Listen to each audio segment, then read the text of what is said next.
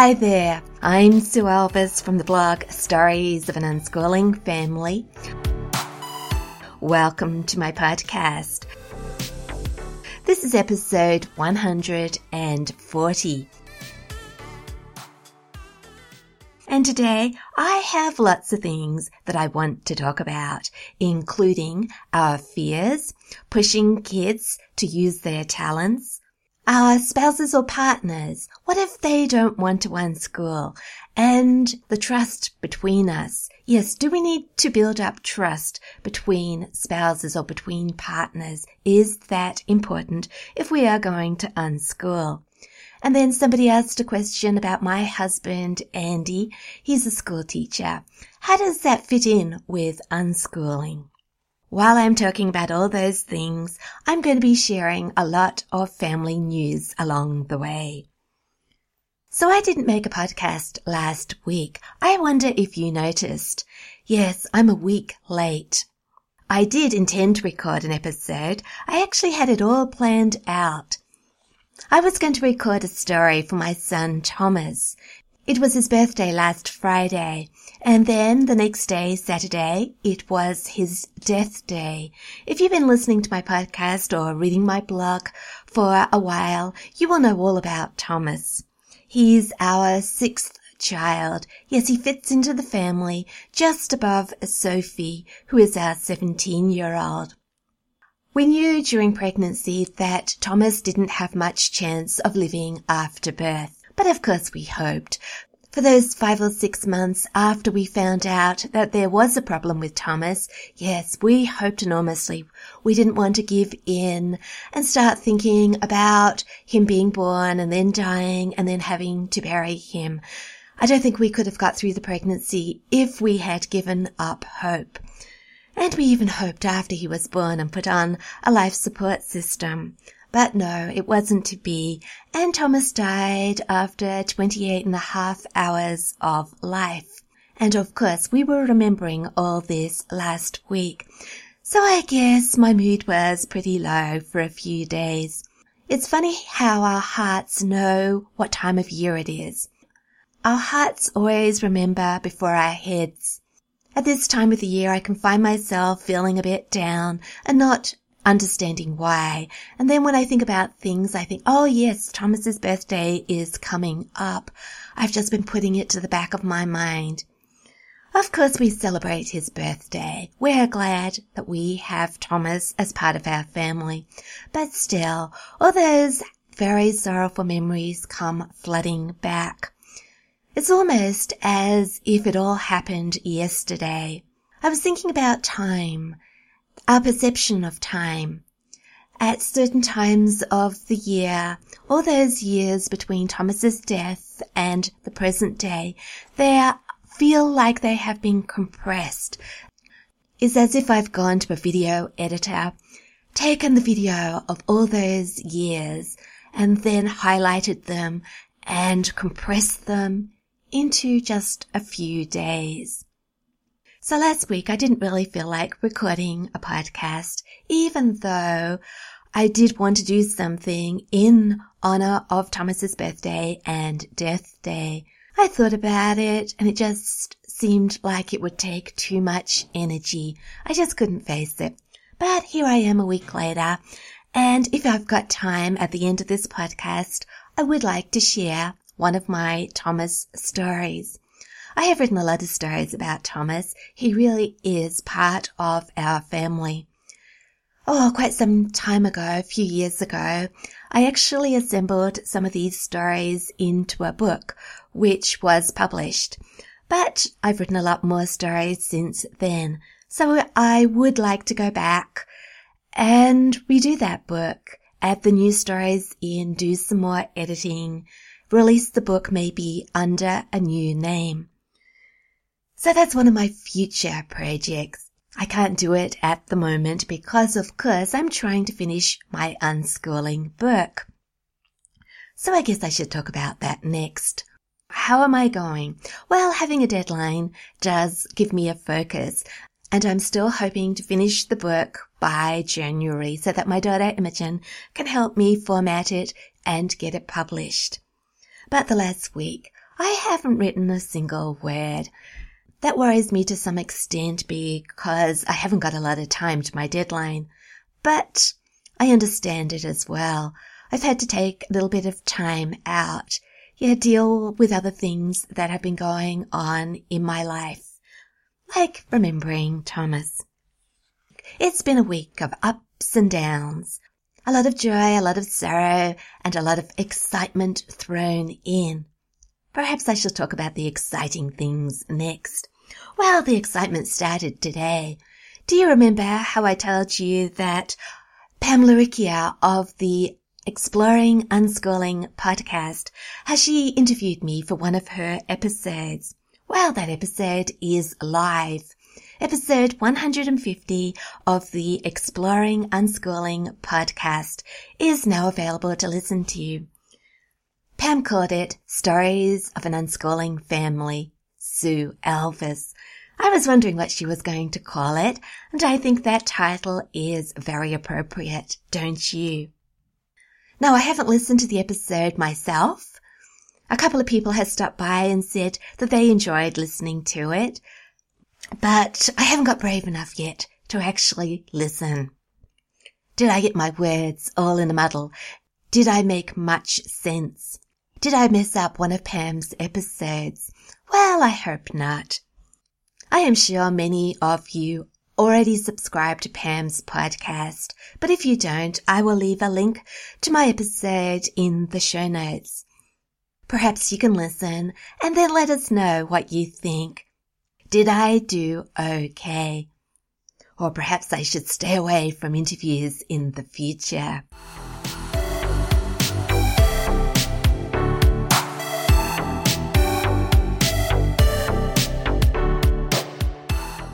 So there was some excitement, but there was another event this week which was very exciting. And that happened last Sunday.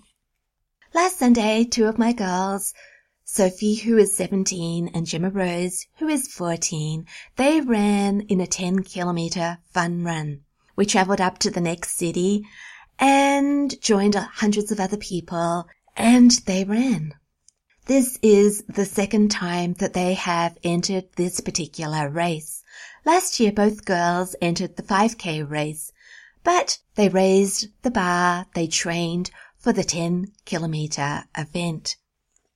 So how did they do? Well, both girls ran good times, their best times ever. And when we look at their times for the 5K event last year, if they had run two 5K events at last year's pace, uh, they would have taken longer to run the 10K. I hope that's not too muddled up. I guess they did um, the 10K in less time than running two 5K events. And they were really pleased with last year's times, so you can imagine that they were very, very pleased with this year's times. Gemma Rose was second in her age group 12 to 15 year olds and Sophie came first in her age group, which I think was the 16 to the 18 year olds. So they both came home with a medal, but the medals weren't the most important part of the day. It was the joy, the joy that came from working very hard at something and then seeing all that work pay off but not even that. I think that even if they hadn't run very good times, that they still would have felt very joyful because they were both doing something that they enjoy enormously. And I felt joyful watching them. Yes, they came alive. And I think that's the way it is when all children are involved with their passions. Children's interests and passions, they are part of them. And when they're involved with them, yes, there is something extra that shines about our children.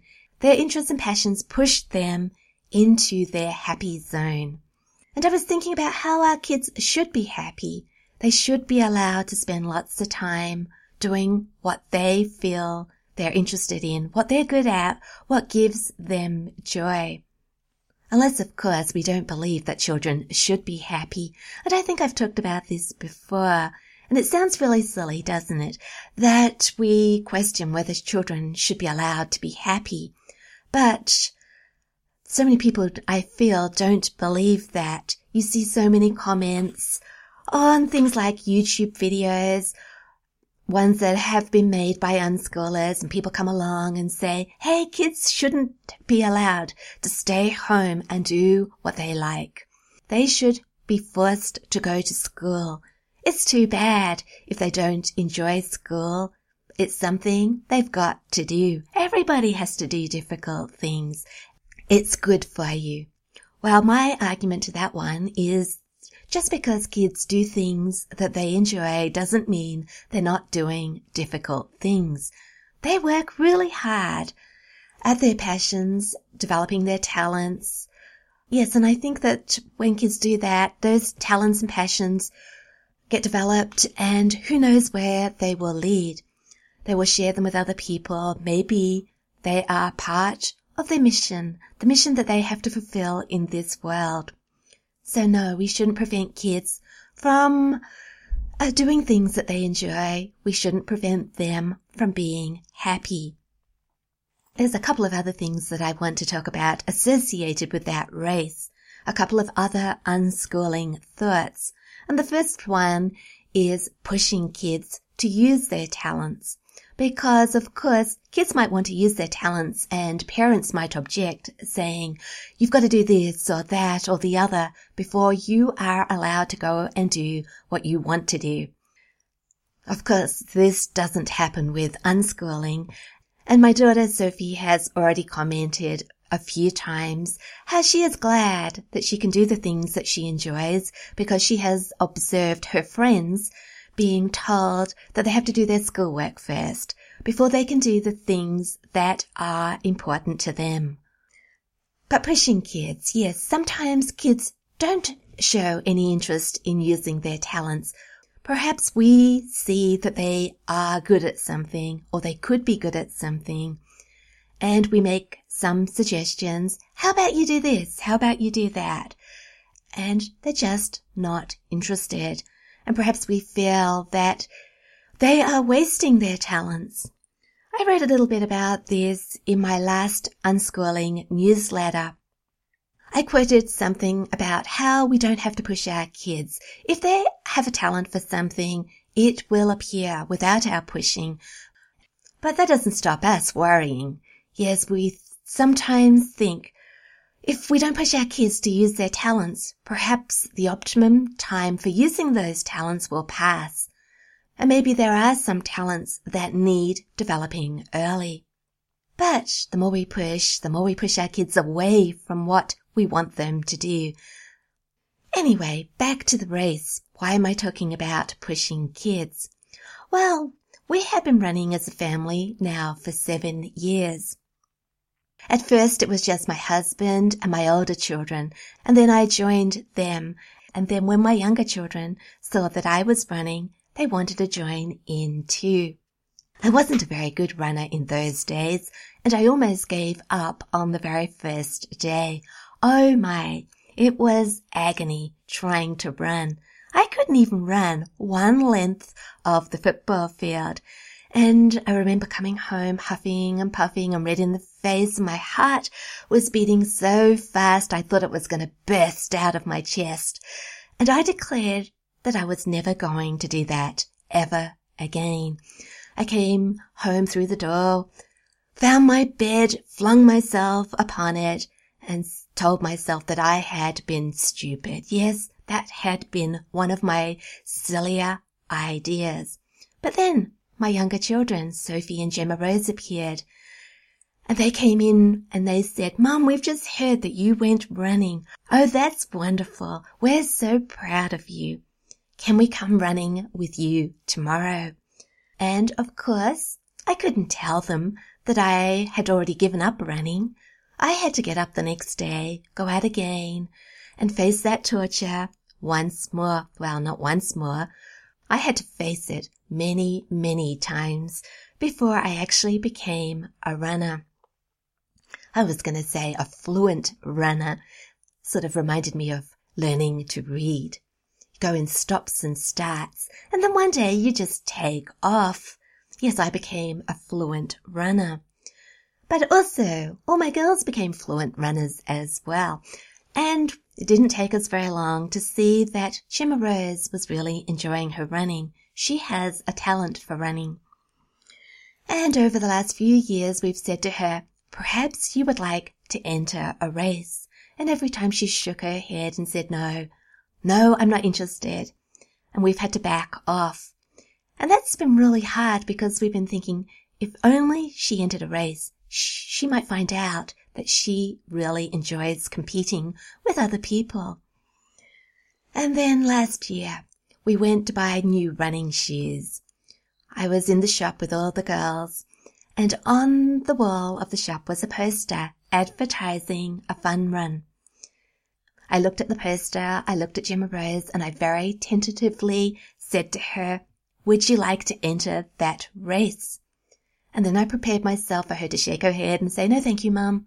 But she didn't. She said, Yes, I think I would like to do that. And Sophie said she would join Gemma Rose. And I was most surprised. Yes, my jaw dropped. But it was good. I think there was only a few weeks between the time that we bought those running shoes and the race. The girls did a bit of extra training. They went and competed. They did well. They came home with big grins on their faces and they said they were going to enter more races. They entered another one in April and as I just said, they returned this year for the same race, the first one that they ever did. And they were really anticipating it, knowing what it was all about this year, going back somewhere familiar, being one of the old people, people that had done the race before. They knew the track. They knew the routine. And this year they had the added satisfaction of actually placing in the winners and getting their medals.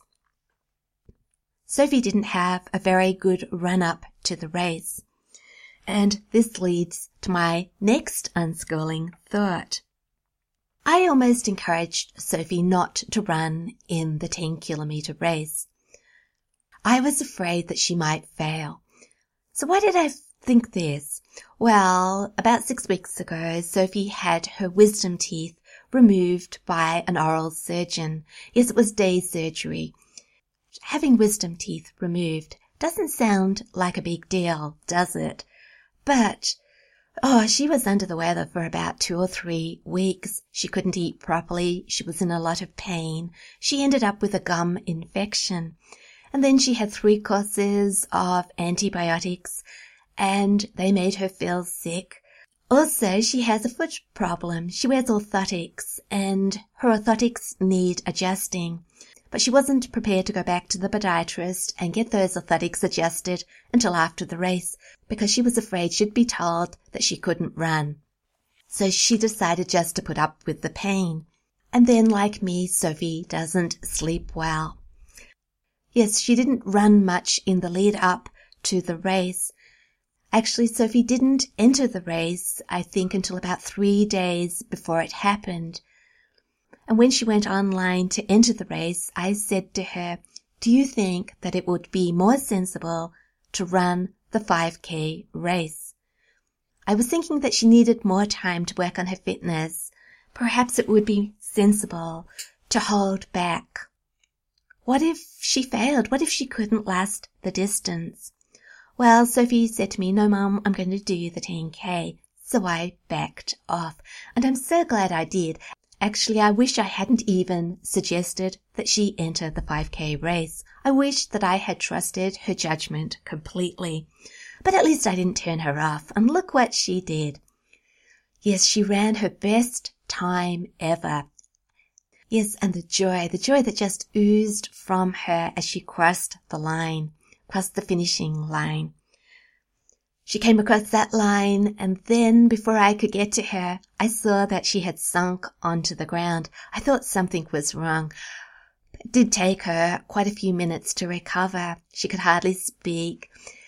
And she said to me, Mum, I just can't believe I did it. She said, I looked at my time at the 5k mark and I thought, I'm going too fast. I'll never get to the end. And she said, I did it, Mum, I did it. But she had to sit still a while to recover because she had really pushed herself. And this takes me on to the thought that a lot of people think that unschooling kids are lazy. I guess we're back to that thought that unschooling kids don't want to do difficult things. They only want to do things that they want to do and they'll choose the easy path. But that's not true at all. If we don't overload kids with our challenges, we don't keep setting them goals that we think are important, they will take up their own challenges. They will work hard. And yes, they will work hard at something. They will push through all the problems. They also do this with things they don't enjoy, like chores and helping other people, but that's another story for another day. I want to get back to the topic of fear. Why do we fear so much? Why don't we want our kids to go out there and take risks? And I wonder if it's because we're not used to taking risks. Maybe we remember things that people said to us in our past.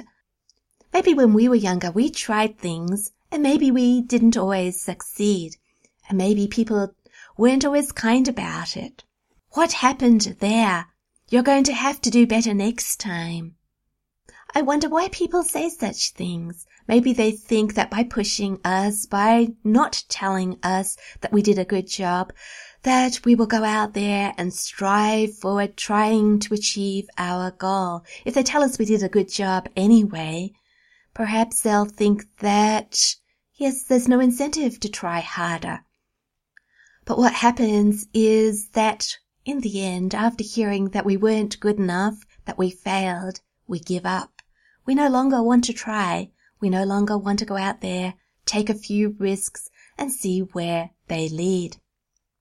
So maybe we fear for our children. We don't want people to say unkind things about them. I thought you could run. I thought that you were going to get a good place. You didn't even finish the race. People, of course, might not say it, but they might think it. What will people think of our kids? What will they think of us?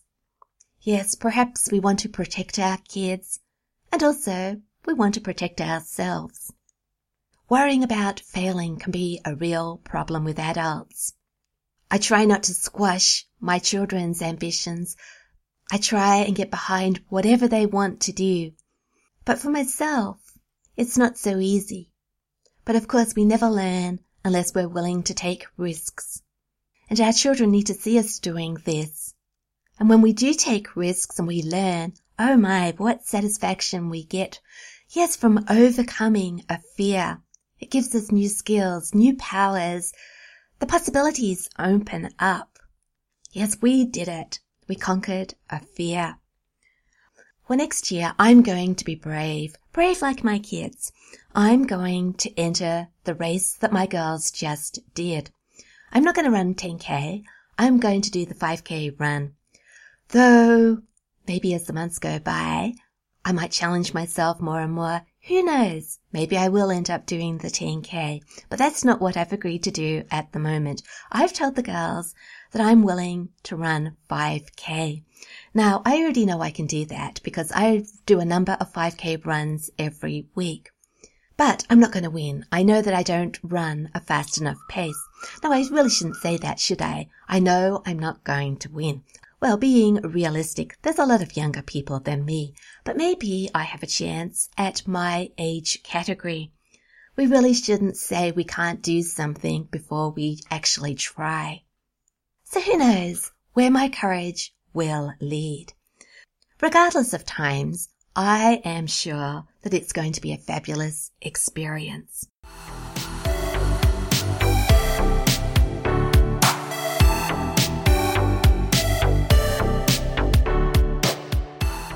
Now, because I didn't record an episode last week, I went on Instagram and posted a photo and explained that my episode would be late and that I was hoping to catch up. Well, I didn't actually catch up, but a few people stopped by and we exchanged comments. And I did ask if anybody had any questions I would be willing to answer them in a podcast. There were a few questions and I'm just going to tackle one or two today. I won't answer them all because I've already spoken for quite a while today already and I've still got a couple of things that I want to share with you. But one of the questions was about my school teacher husband. I talked about Andy in Pam's podcast, episode 150, the one that went live today. I was talking about how he went back to university to get his Masters of Teaching as a mature age student. That was about eight years ago. There were a lot of unschooling ideas associated with that story. There are a couple of different ideas that I want to talk about today. The first one is, does Andy's two roles, his role as an unschooling father and his role as a school teacher, do they ever come in conflict? How can an unschooling father be a school teacher? And the answer to that one is that not everybody will homeschool. Certainly not everyone will unschool. Teachers will always be needed. Andy is a good teacher. He cares about his students. I am sure he is affecting his students' lives in big ways. Yes, he has to teach within a system, but he can pass on his love of learning to his students within that framework he can also show his kids that he cares about them. He can take a lot of time talking to them, making them feel that they are valuable, finding out about their interests, finding out what's important to them, encouraging them, doing all the sorts of things that we do with our own children.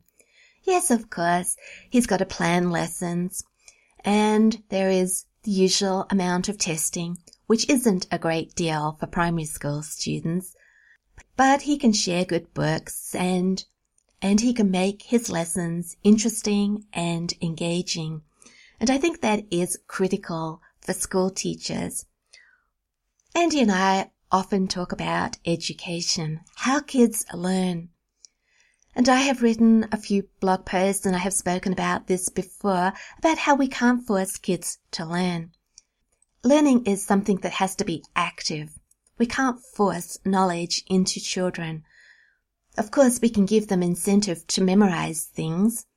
We can bribe them, we can punish them, we can use shame to get them to cooperate with us, and it can look like they are learning. But if they're not interested, they're going to let go of any knowledge that it isn't important to them as soon as they can. And Andy recognizes this. So he goes out of his way to make sure that his lessons are relevant to his students, that he makes them interesting and engaging, that he draws his students in. I am sure that he has many frustrating moments, but he perseveres, he pushes through, he enjoys his job, his students are important to him. Maybe a time will come when he wants to move on from what he's doing but for the moment, his role as school teacher and his role as unschooling father, they are not in conflict. They are two separate roles. Well, that's not quite true. He uses a lot of ideas that we talk about in his role as school teacher, and it's really quite amazing that he gets the girls to help him plan his lessons. My girls have quite a few technology skills and they're always making graphics for Andy or animations or sharing their knowledge about audio files, whatever it is that he wants to use to enhance his lessons. So in the evenings, we might find Andy sitting on the sofa surrounded by a girl or two learning a new skill that they have picked up by themselves, that they're using as part of their interests maybe, and they're teaching him how to use these skills and then he's sharing them with his students. So I think that teaching is interesting for him at the moment. That he is learning still, that he does things like I do. He goes out there and tries to find new ways to pass on the things that he wants to share with his students. Just like I'm on the search for new ways to spread the unschooling message. Now, a question that's associated with that one is, Was my husband always in favor of unschooling? And the answer to that one is that both of us didn't know that we were unschooling until we'd been doing it for quite some time. We got here in a very gradual way. If you go back a couple of podcast episodes ago, um, I think I was talking about that.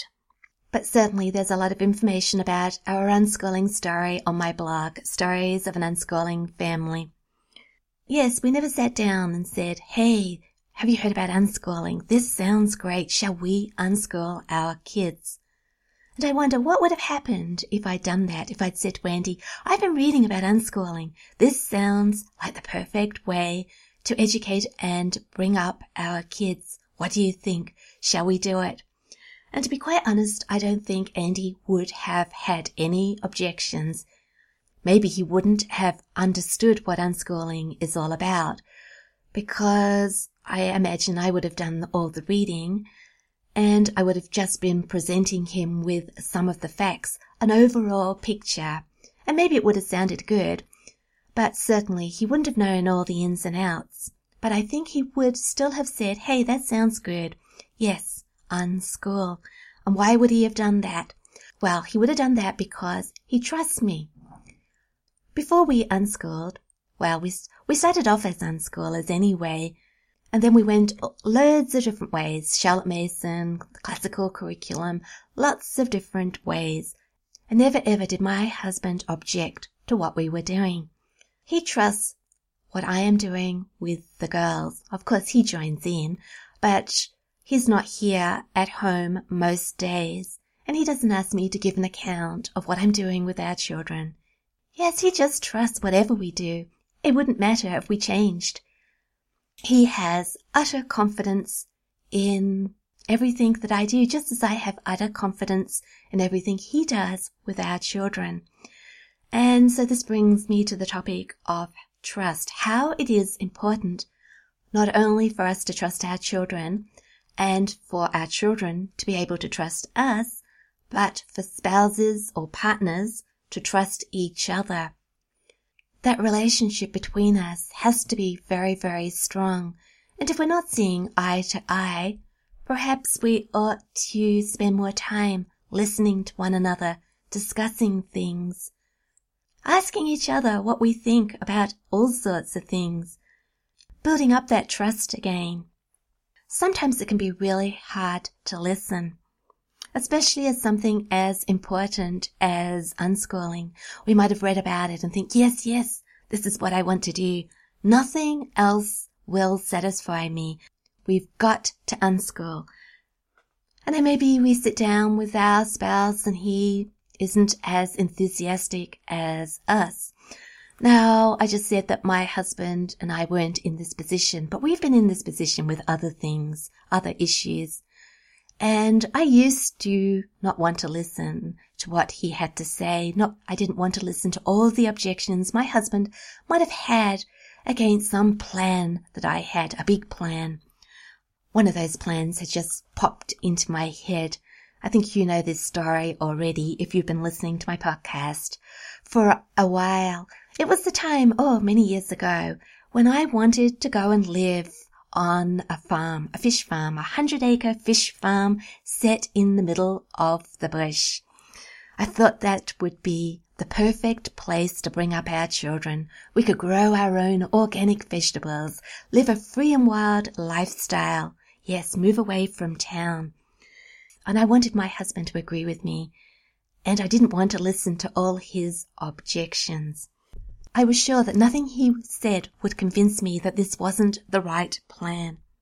I didn't want to see things from his point of view. Sometimes when we listen to each other, we can answer each other's concerns. Maybe we'll also learn something. Because we're not always right. And maybe with unschooling, we think, yes, we are right. There isn't another way. But unschooling can be approached gradually, as I've already spoken about. We don't have to dive in the deep end. We can let each other get used to the idea first. And perhaps we don't even have to talk about unschooling. because sometimes I think that it would be more beneficial just to sit down and just talk about what we want for our children. We still do this, my husband and I. We talk about our hopes and our dreams for our kids. We also talk about the things that weren't so good in our childhoods, the things that we want to avoid for our children, things we don't want them to experience. And these are fruitful type discussions because they can lead us towards unschooling. We might agree that we don't want to send our kids to school, for example, or we don't want them to go through the agonies of being forced to learn this, that, or the other, or whatever it is. And gradually by talking, we might get to unschooling without even mentioning the word. Because that word unschooling, it can be very, very frightening to some people. It doesn't always have a very good image. It's hard to understand and it can sound a little bit irresponsible. And when we talk about things and talk about what we really want for our children, we realize that unschooling can fit in very well with those hopes, those dreams, the principles that we want to live our lives by, all that type of thing, that unschooling does answer all those things. There was one more thing to do with school teacher husbands, and that was outings. The good thing about having a school teacher husband is that regularly Andy is at home with us. He has a lot of holidays sprinkled throughout the year. Now, a lot of people think that's pretty good, you know. Be a school teacher, you get lots of holidays. Well, I don't think most people realize how hard school teachers work. They work evenings, they work weekends, they even work during school holidays. But the good thing for us is that even if Andy does have to work, he is at home with us, and maybe we're all working together. And that's a wonderful atmosphere to know that everybody in the house is working away at things that they enjoy. But also, there is time to enjoy each other's company, to go out for coffee, and even to go on holidays and to have some family outings. And I tend to save the big outings for holidays so that Andy can join in with us.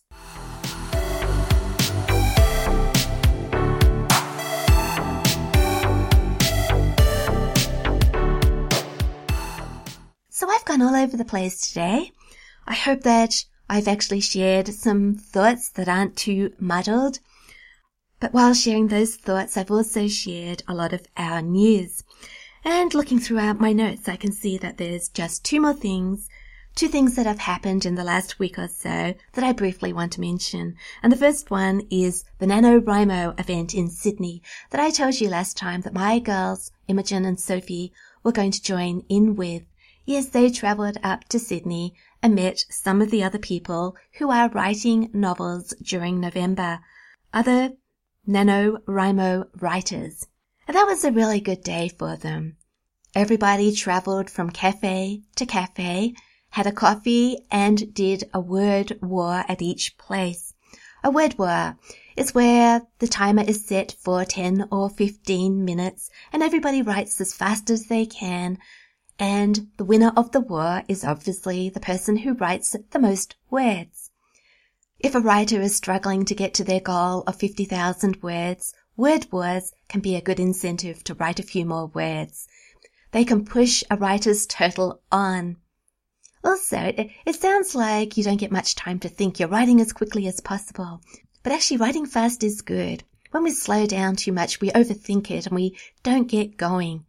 We just let our fingers do the typing. The thoughts come fast. Sometimes we're surprised by what appears on our computer screens. So yes, the girls went to Sydney. They made some friends.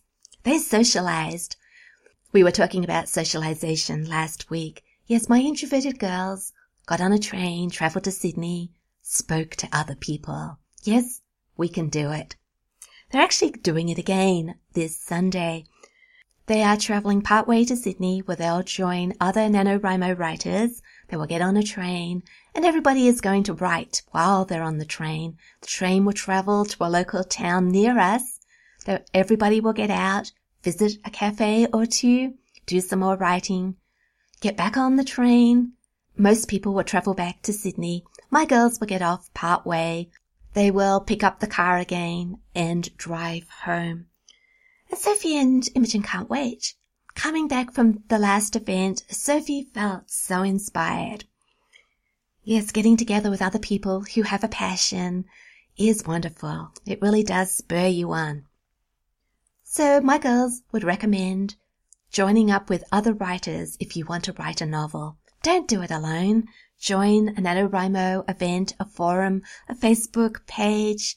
Yes, find people who share your passion and get writing.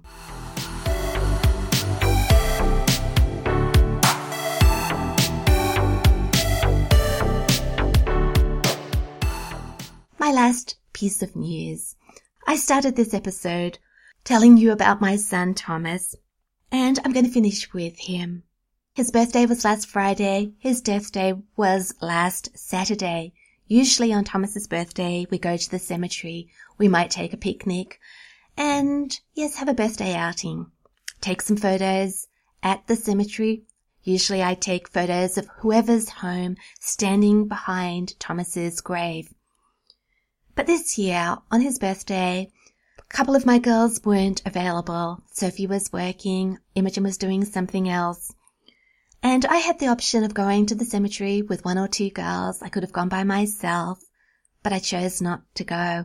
I just thought that it would be too sad to take photos of so few people at the cemetery.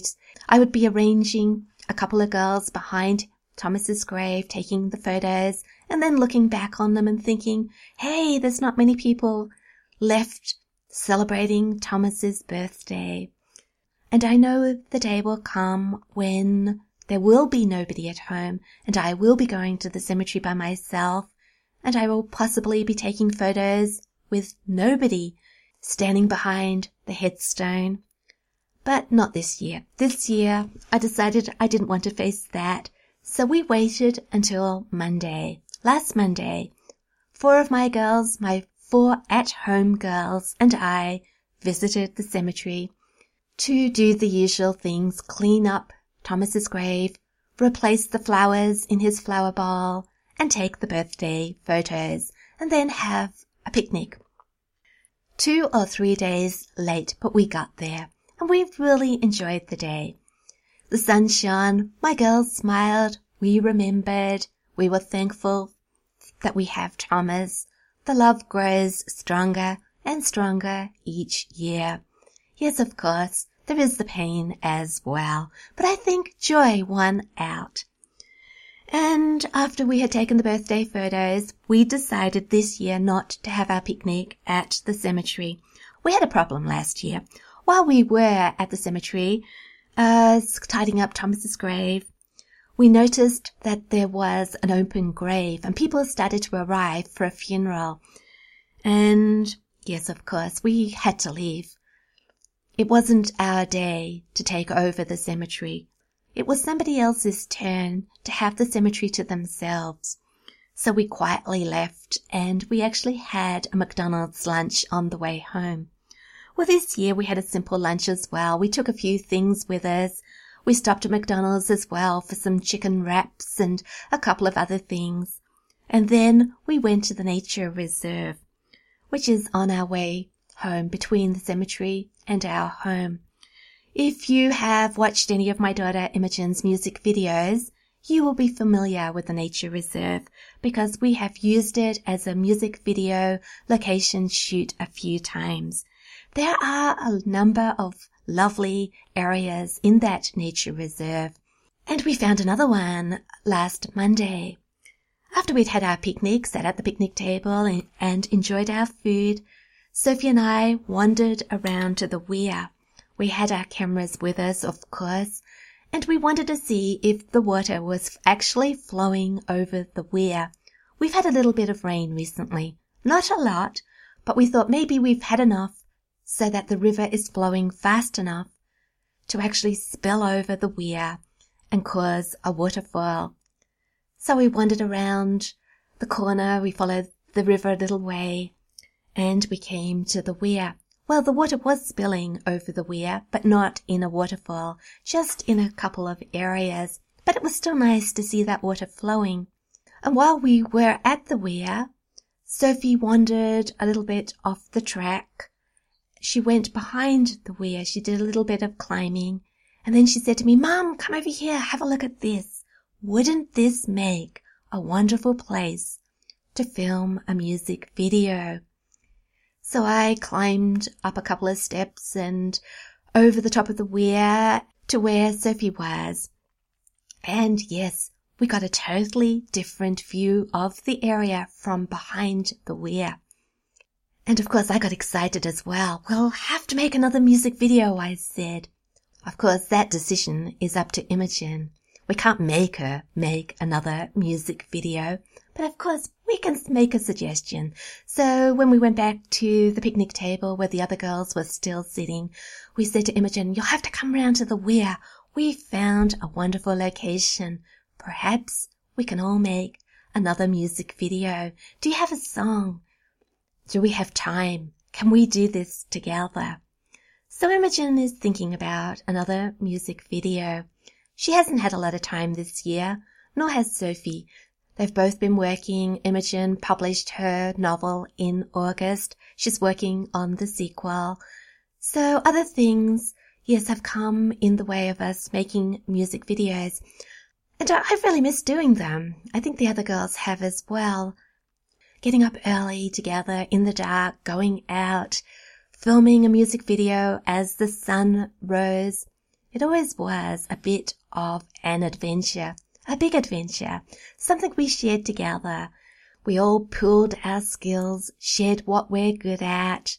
It was always very exciting to see the video go up on YouTube. The only thing we haven't missed about it we didn't miss getting up on the cold winter mornings and freezing, but that's one of the difficult things we did, and there was joy and satisfaction from doing that. It wasn't all bad.